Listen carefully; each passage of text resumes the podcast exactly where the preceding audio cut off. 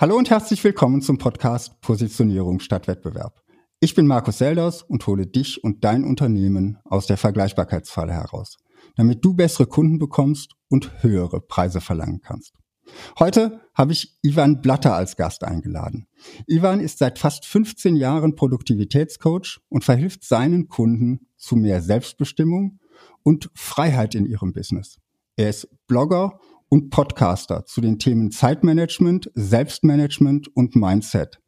Außerdem hat er mit Arbeite klüger, nicht härter ein Buch darüber veröffentlicht, wie man das Beste aus seiner Zeit herausholt, ohne sich selbst auszubeuten. Ivan, ich freue mich, dass du heute mein Gast bist. Ganz am Anfang habe ich bei deiner Vorstellung etwas vergessen. Zuerst mal vielen Dank für die Einladung. Nein, du hast nichts vergessen und spätestens jetzt wissen auch alle Zuhörerinnen und Zuh- Zuhörer, dass ich aus der Schweiz bin. Das haben sie jetzt gehört. Stimmt, das, das äh, hatte ich nicht erwähnt, aber ich glaube, das hört man.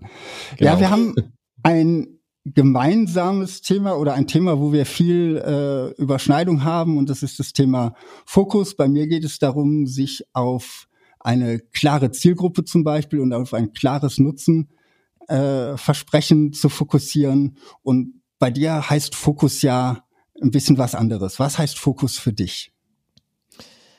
Es gibt verschiedene Ebenen des Fokus. Es gibt den naheliegenden Fokus, den man im Zeitmanagement häufig antrifft. Also sprich, versuche deine Unterbrechungen so weit wie möglich zu minimieren und fokussiere dich auf die eine Sache, die du jetzt gerade tun willst. Aber dann gibt es noch den anderen Fokus, der eigentlich noch viel spannender ist, nämlich der Fokus auf die wichtigen Dinge bei der Arbeit und außerhalb der Arbeit, der Fokus auf die wichtigsten Ziele und, und dann auch der Fokus auf die eigene Vision, also die Dinge, die man wirklich erledigen will. Und wenn einem das gelingt, möglichst viel Zeit mit diesen Dingen zu verbringen, ich glaube, dann kann man sagen, haben wir ein gutes Zeitmanagement. Mhm. Nun, nun nehme ich wahr, dass es sowohl bei mir als auch bei vielen anderen fast schon schwieriger wird, den Fokus irgendwie zu halten, also gerade so den ersten Fokus, den du genannt hast, bei einer Aufgabe wirklich konsequent dabei zu bleiben und sich nicht ständig ablenken zu lassen. Wie schafft man es, sich wieder länger und auch besser zu konzentrieren? Mhm. Du hast etwas ganz Entscheidendes gesagt, eben sich nicht ablenken zu lassen. Und es gibt Unterbrechungen und Ablenkungen, die müssen wir zulassen. Wir können zum Beispiel nicht unbedingt den ganzen Tag das Telefon ausschalten oder äh, wir können uns nicht komplett zurückziehen für den gesamten Arbeitstag und, und uns überhaupt nicht mehr unterbrechen lassen. Das geht selten. Aber es gibt eben sehr viele Unterbrechungen, die wir jetzt im Moment zulassen, die aber nicht nötig wären. Zum Beispiel die Unterbrechung durch die E-Mail-Benachrichtigung. Es genügt bereits, wenn unten rechts oder auch oben rechts, je nach Programm und Plattform, dieses kleine Fenster reinfährt und ich werfe einen Blick drauf, dann bin ich raus aus der aktuellen Aufgabe. Und das ist eine Unterbrechung, die wir eben zulassen, die aber nicht sein müsste. Das heißt, für mich ist der erste Schritt immer, überprüfe zuerst mal, welche Unterbrechungen brauche ich, um meinen Job machen zu können, zum Beispiel das Telefon. Und welche lasse ich zu? Aber wenn ich ehrlich bin, müsste das eigentlich gar nicht sein. Und die kannst du als erstes mal ausschalten, um dich besser zu konzentrieren. Mhm. Aber ich, ich, ich weiß nicht, vielleicht geht es nur mir so, aber kennst du dieses, äh, dieses Ding, dass du dich manchmal selber unterbrichst? Also ich habe tatsächlich alle, äh, äh, alle Benachrichtigungen ausgeschaltet und trotzdem ist manchmal der Drang ja da, in die E-Mails reinzugucken und zu schauen, gibt es vielleicht doch was Neues. Also die, ich habe das Gefühl, viele der Unterbrechungen machen wir selber. Mhm. Ja, ich unterscheide tatsächlich auch zwischen der Unterbrechung, die kommt von außen, und der Ablenkung, die kommt von innen, die kommt von mir selber. Und ich kenne das nur vom Hörensagen natürlich, ich kenne das nicht aus eigener Erfahrung, dass man dann eben doch mal in die Mails schaut oder irgend, äh, man will schauen, wie schreibt man dieses Wort und plötzlich versinkt man in den Untiefen des Internets. ähm, so geht's halt.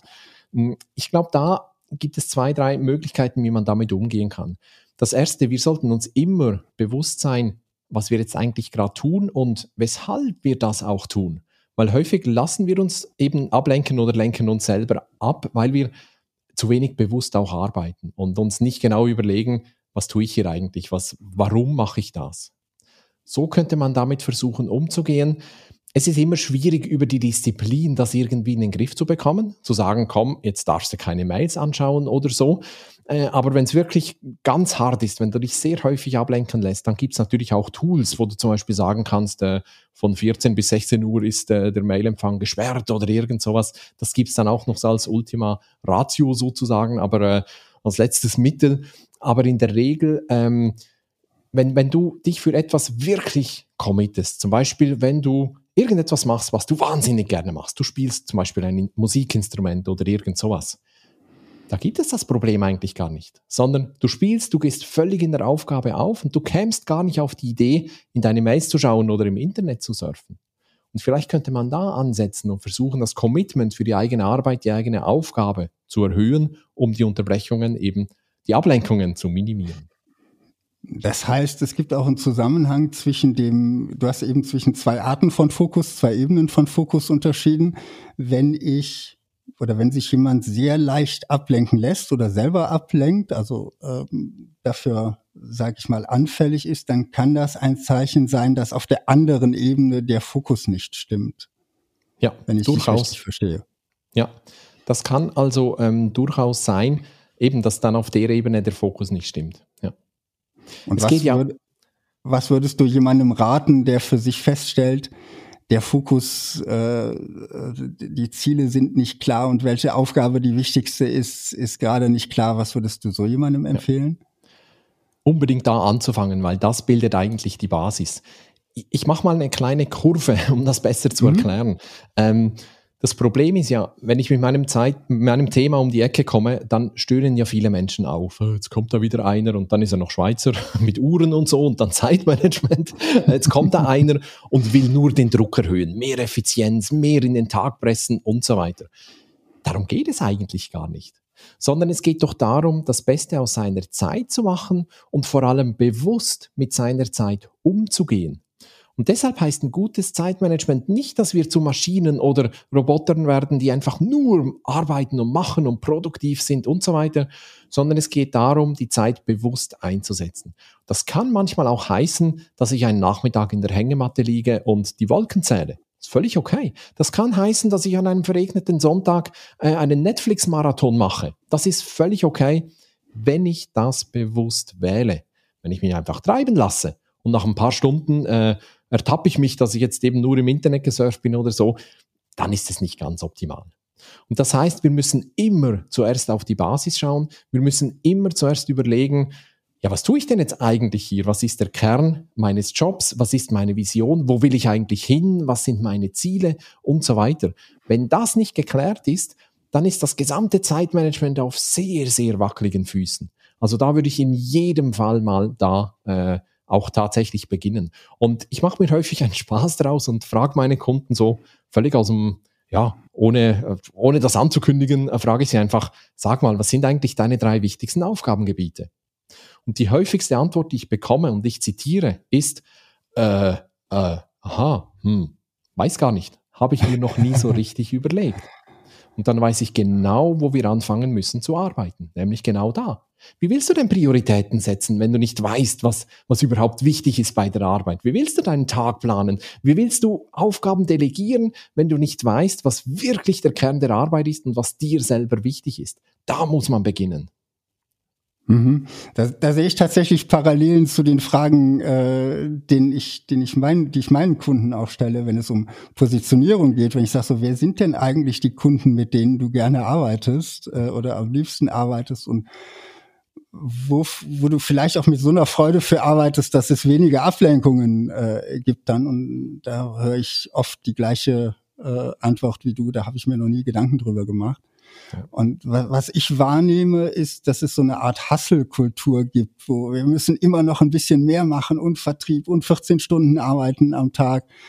Ähm, vielleicht liegt es am Alter, aber ich habe das Gefühl, äh, das führt nicht so wirklich zu was. Weder, wenn ich auf diese Art und Weise Vertrieb mache, ohne zu wissen, wen ich eigentlich als Kunden gewinnen will, noch wie in deinem Fall dann, wenn ich meinen Tag mit Aufgaben vollstopfe, wo ich gar nicht weiß, äh, wo ich, und, und, und dann mit diesem Mindset ein, ein schlechtes Gewissen habe, wenn ich mal am Nachmittag in der Hängematte liege.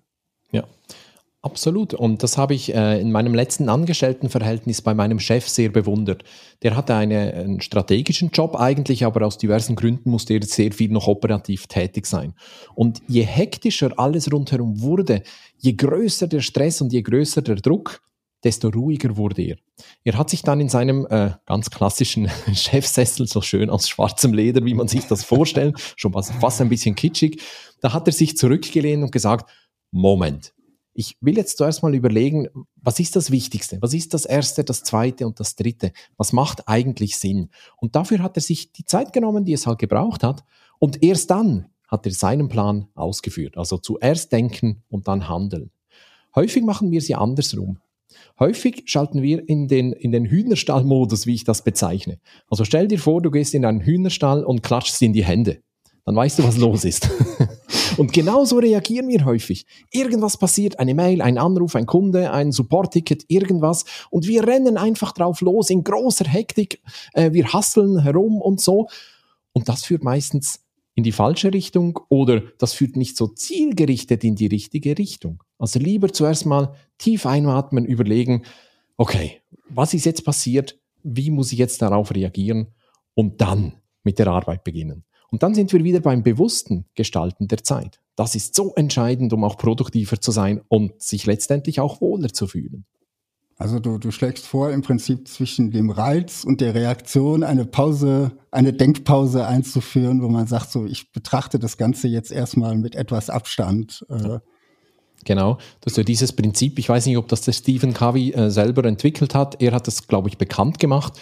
Genau in, dieser, äh, in diesem Abstand zwischen Reiz und Reaktion befindet sich die eigene Freiheit. Da kann ich entscheiden. Wenn Reiz und Reaktion direkt aneinander sind, dann bin ich fremdgesteuert. Also ich muss diese Dinge auseinandernehmen und dann habe ich die Freiheit, eben nachzudenken und zu entscheiden. Und das kann manchmal ein, Zeit, ein Zeitraum sein von fünf Sekunden oder zehn Sekunden. Man muss da nicht einen Nachmittag drüber meditieren, wie man damit umgeht. Kann man, aber muss man nicht. Das kann durchaus schnell sein, aber es braucht diese Lücke zwischen Reiz und Reaktion. Das hängt ja wahrscheinlich auch von der Art des Reizes äh, ab, der da gerade reinkommt, wie viel Zeit man braucht, den zu verarbeiten. Also ich kann mir gerade sehr unterschiedliche Reize vorstellen, äh, wo man mehr oder weniger Zeit für braucht, äh, ja. bis man die, reagiert. Und auch die Aber Tragweite beim, ähm, genau, der, des Reizes oder der Konsequenz. Und das ist ja auch das Verrückte. In der Theorie ist es immer ganz einfach, wie man eine Entscheidung trifft. Aber in der Praxis ist es doch häufig so, dass die Alternativen, die man hat, die sind so unglaublich ähnlich, dass man von vornherein gar nicht so richtig weiß, was ist jetzt das Richtige. Sondern äh, manchmal muss man auch zu etwas Gutem Nein sagen, um Platz für das Bessere zu schaffen. Das gehört ja mhm. auch irgendwo dazu. Und das ist nicht immer einfach zu erkennen, was ist das Gute und was ist das noch Bessere. Ja, was, was ist vielleicht attraktiv, bringt einen aber vom, von seinem eigentlichen Weg ab. Das ist was, was, was ich ganz häufig sehe bei Bei gerade so, du nennst, du hast so dieses schöne Beispiel vom Hühnerstall äh, gebracht und ich kenne einige Unternehmer, die im Prinzip jeden Tag in ihre Firma laufen und dreimal laut in die Hände klatschen, damit dieser Hühnerstall entsteht. Das sind aber ganz oft auch die, die sagen, oh, und da rechts ist noch eine Chance und hier können wir noch irgendwas machen, denen es ganz schwer fällt, einen einmal eingeschlagenen Weg auch wirklich konsequent weiterzugehen und sich nicht vom, von ihrem Pfad abbringen Ja. zu lassen. Ja. Ich glaube, da braucht es auch ein Gegengewicht und das ist häufig eine andere Person. Zum Beispiel hatte Steve Jobs, hatte Tim Cook, Steve Jobs, der Visionär. Ich glaube nicht, dass er jetzt äh, so sprunghaft war, wie du das geschildert hast, aber er war schon der sehr, sehr starke Visionär und Tim Cook war halt der, der geschaut hat, dass das Ganze auf die Straße kommt sozusagen. Und das trifft man häufig an bei sehr erfolgreichen Visionären. Die haben jemanden, der ist meistens gar nicht mal so sichtbar, aber die haben hinten dran jemanden, der die dann ein bisschen bremst oder das Ganze versucht, irgendwie organisiert zu bekommen. Das der brauchen so ein einige Leitplanken schafft, in denen ja. die sich dann äh, ja. doch bewegen und nicht völlig, genau. äh, völlig aus dem Ruder laufen. Ja. Das bringt mich zu der Frage, wie viel davon ist angeboren, so als Organisationstalent? Und wie viel kann man wirklich lernen? Ich bin ein Optimist. Ich bin der Meinung, man kann alles lernen, wenn man, wenn man richtig motiviert ist und das gerne möchte, auch unabhängig vom Alter. Ähm, aber natürlich gibt es Menschen, die sind von Grund auf sehr strukturierte Denker. Ich, ich bin zum Beispiel so einer. Also mir fällt es leicht, eine To-Do-Liste zu führen. Ich bin so ein, ja, ein Linkshirnler oder ein Ingenieur im Herzen oder sowas. Ich bin Soziologe von der Ausbildung her, aber im Herzen bin ich vielleicht eher Jurist oder Ingenieur. Also mir fällt es sehr leicht, Dinge zu strukturieren. Das ist vielleicht ein Stück weit Talent. Und es gibt andere, die haben das halt nicht. Die haben andere Talente. Ich glaube nicht, dass ich jetzt aus jemandem, der äh, vom Grund her eher ein künstlerischer Mensch ist und ein, ein Lebenskünstler vielleicht oder sehr chaotisch oder sowas, dass man den jetzt zum Ingenieur oder Juristen machen kann von der Denkweise her. Das wird nicht gehen. Aber das ist auch nicht nötig. Sondern es kommt doch darauf an, dass jede und jeder sich so organisiert, dass man sich selber keine Steine in den Weg legt. Und es gibt auch Menschen, die brauchen einen etwas engeren Rahmen. Das bin ich zum Beispiel. Ich brauche einen Rahmen, ich brauche Struktur, damit ich mich wohlfühle. Und für andere ist das schon zu eng. Das engt die ein und dann fühlen die sich nicht wohl. Und genau das macht meinen Job so spannend. Es gibt nicht die Blatter-Methode, die ich allen aufdrücke, sondern ich versuche immer auf die Kunden einzugehen und herauszufinden, indem ich sie einfach frage zum Beispiel, ähm, was sie brauchen. Also was, womit fühlst du dich wohl? Was passt zu dir? Was macht dir Spaß? Was macht dir Freude? Und darauf kann man aufbauen. Also man kann, glaube ich, nicht die, die Persönlichkeit komplett drehen, aber jeder und jede kann lernen, sich besser zu organisieren. Für den einen heißt das die lange To-Do-Liste mit zweihundert Aufgaben, für den anderen heißt das ein System mit Post-it-Zetteln, wo nicht so viel draufsteht. Aber jeder kann das lernen. Du hast, du hast gerade die nicht vorhandene Blatter-Methode angesprochen. Das heißt, du entwickelst für deine Kunden individuell, welches die richtigen Werkzeuge sind. Also mir fallen jetzt Dinge ein wie Getting Things Done und tausend Tools, die einen dabei unterstützen. Der eine arbeitet lieber mit Trello, der andere lieber mit Todoist, wie ich. Was ich vor allen Dingen deshalb ganz gerne mag, weil es so, so einfach ist, da Sachen mal eben reinzuschießen und die aus dem Kopf zu bekommen. Aber du würdest für jeden, mit dem du zusammenarbeitest, eine Analyse machen, was das richtige Tool für ihn oder die richtigen Werkzeuge für ihn sind. Definitiv. Es gibt die Grundprinzipien, das, was du jetzt auch so in einem schönen Beispiel genannt hast, eben die Dinge aus dem Kopf bringen. Das sind so universelle Prinzipien, die für alle gelten. Also der Kopf ist sehr schlecht geeignet, um sich zu organisieren oder um sich Dinge zu merken. Deshalb ist er übrigens auch rund, nämlich damit die Gedanken kreisen können. Wenn der Kopf eine externe Festplatte wäre, wo man alles speichern kann, dann wäre er rechteckig und nicht rund. Das kann man sich vielleicht so merken. Also das ist das grundsätzliche Prinzip. Alles Unerledigte so schnell wie möglich aus dem Kopf, damit der Kopf ein wenig Ruhe gibt und mich nicht ständig an die Dinge erinnert. Aber wo das dann hingeht, ob das der To-Do-Ist ist oder ein, ein Post-it-Zettel oder sonst irgendetwas, ob du das mit dem Sprachassistenten auf deinem Smartphone machst oder keine Ahnung wie, das ist dann hoch individuell. Aber das Grundprinzip muss man irgendwie behandeln und in den Griff bekommen. Also aus dem Kopf bringen und irgendwo wiederfinden. Das ist ja dann, das ist bei mir bei Zetteln immer das Problem. Wenn ich mit, mit so kleinen wie Post-it-Zetteln arbeiten würde, ich würde die irgendwo garantiert verlieren. Dann ist man verzettelt im wahrsten Sinne des Wortes. Genau. Ja. Das ist äh, aus dem Kopf bringen ist der erste Schritt. Der nächste Schritt ist dann, diese Ideen auch regelmäßig abzuarbeiten und dann entsprechend halt wiederzufinden. Und zwar zum richtigen Zeitpunkt, wenn ich sie wirklich brauche. Das wären dann die nächsten Schritte. Ja. Mhm. Ähm, gibt es irgendwas, was du jemandem nahelegen kannst, wo du sagst, das funktioniert vielleicht für diesen einen Typ besonders gut oder das funktioniert für alle Typen, hat sich als, als gutes Werkzeug herausgestellt. Äh, gibt's da was? Dieses Grundprinzip, alles unerledigt aus dem Kopf zu bringen, ist sicher so etwas, was äh, für mhm. fast alle ähm, funktioniert. Leider, leider brauchen auch alle irgendeine Form der To-Do-Liste. Die ist ja nicht besonders beliebt. Aber da, mhm. äh, da wird es dann schon ein bisschen kritisch. Also die einen, die, die kommen mit diesem Getting Things Done, was du angesprochen hast, sehr gut zurecht. Die anderen sind völlig überfordert, weil man dann sehr lange To-Do-Listen hat. Aber wir brauchen ein externes System, äh, worauf wir uns verlassen können. Das muss irgendeine To-Do-Liste, äh, eine Form der To-Do-Liste sein. Das wäre auch so ein Prinzip. Und vielleicht das Dritte, jeder von uns hat Aufgaben, wo er seine volle Konzentration braucht. Da geht es auch darum, die zu erkennen und sich dann wirklich auch Zeiten dafür zu nehmen und die auch zu verteidigen, wo man sich eben nicht unterbrechen lässt. Und dann sind wir wieder so beim Thema Nein sagen und Unterbrechungen ausschalten und so diese Dinge. Also das sind so allgemeine Dinge, die sicher für alle gelten. Also im Prinzip einen, einen, einen zeitlichen Raum zu schaffen für die Aufgaben, die wichtig sind und die man, wo man ein bisschen Konzentration für braucht. Ich kenne es ja von mir selber, es gibt Aufgaben, da kann ich zum Beispiel auch nebenher noch Musik hören und es gibt Aufgaben, da brauche ich irgendwie hundert Prozent und wenn ich die hundert Prozent Fokus habe, schaffe ich in einer halben Stunde manchmal mehr als in zwei Stunden ohne diesen, äh, diesen Flow-Zustand, den man dann irgendwie erreicht. Und da, äh, das machen wir ja häufig schon intuitiv so, aber vielleicht lohnt es sich mal auch ein bisschen nachzuspüren, wann habe ich denn meine Flow-Zeiten? Ich bin zum Beispiel ein ausgesprochener Morgenmensch und ich weiß genau, morgens um zehn Uhr, da habe ich so das Energiehoch des Tages. Wenn ich etwas machen muss, wo ich wirklich mich voll drauf konzentrieren muss, etwas, was für mich sehr schwierig ist, dann plane ich das um zehn Uhr ein.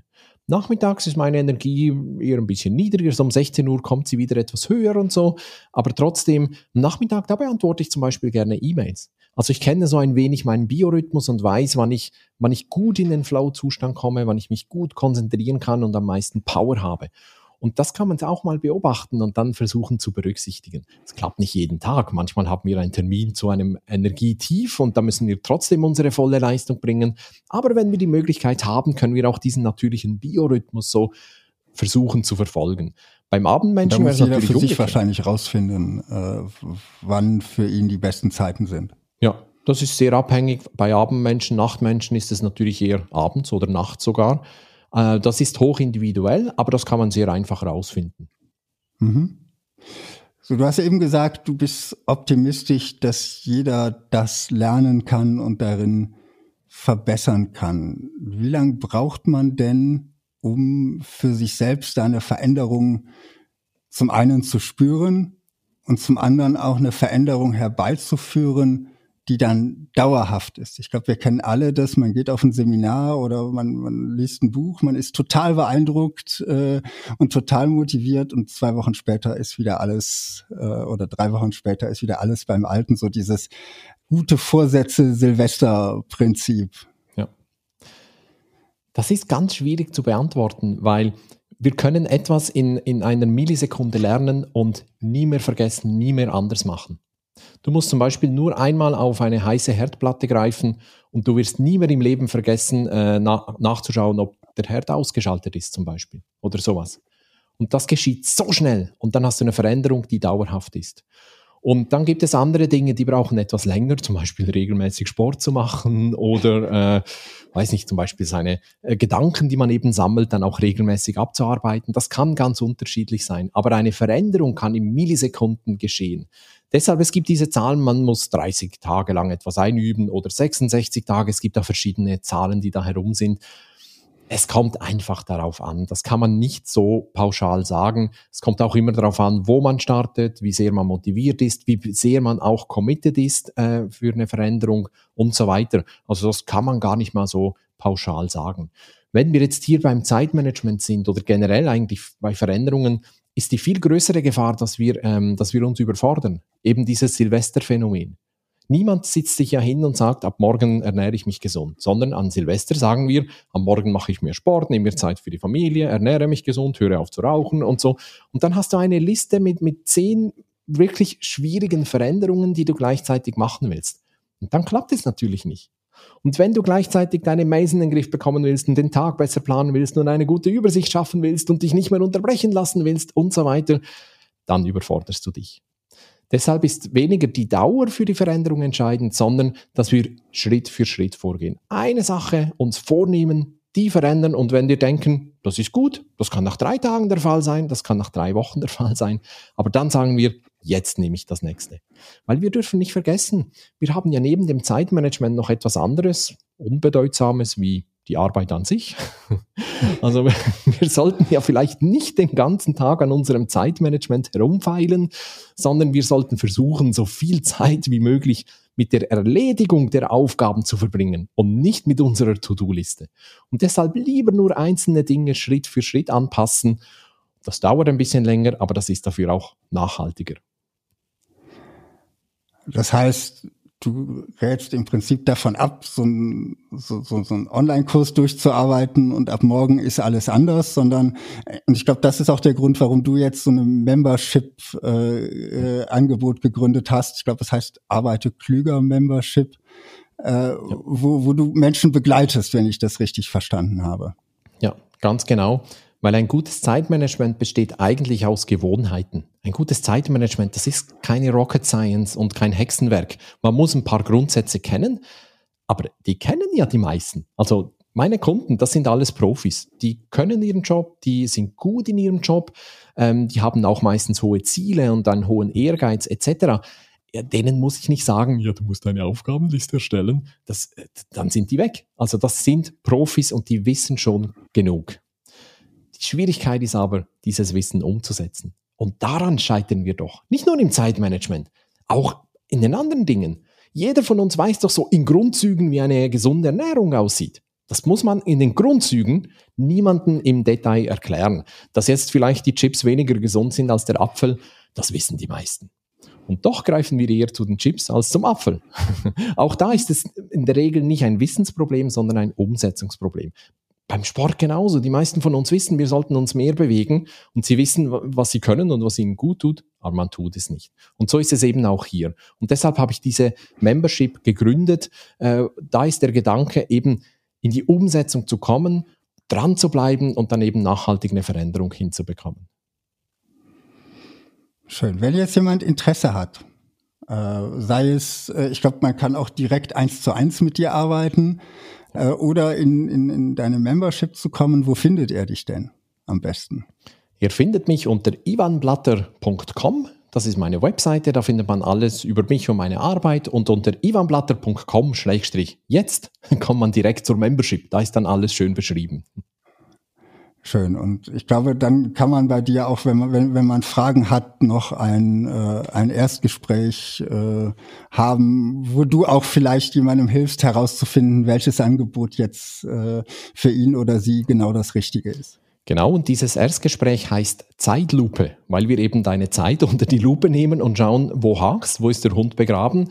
Kann ich dich überhaupt stü- äh, unterstützen? Hast du überhaupt ein Zeitmanagement-Problem oder ist es ein anderes Problem? Und falls es ein Zeitmanagement-Problem ist, was kann ich für dich tun? Mhm. Schön. Dann vielen Dank, dass du heute mein Gast warst und ich glaube für meine Hörer viele wertvolle Impulse zum Zeit- und Selbstmanagement gegeben hast. Ähm, ja, ich freue mich, dass du da warst und äh, ich empfehle jedem, schaut euch wirklich die Internetseite vom Ivan an. Das war's für heute. Bis nächste Woche. Positioniere dich fokussiert und einzigartig und finde die richtigen Kunden für dein Unternehmen.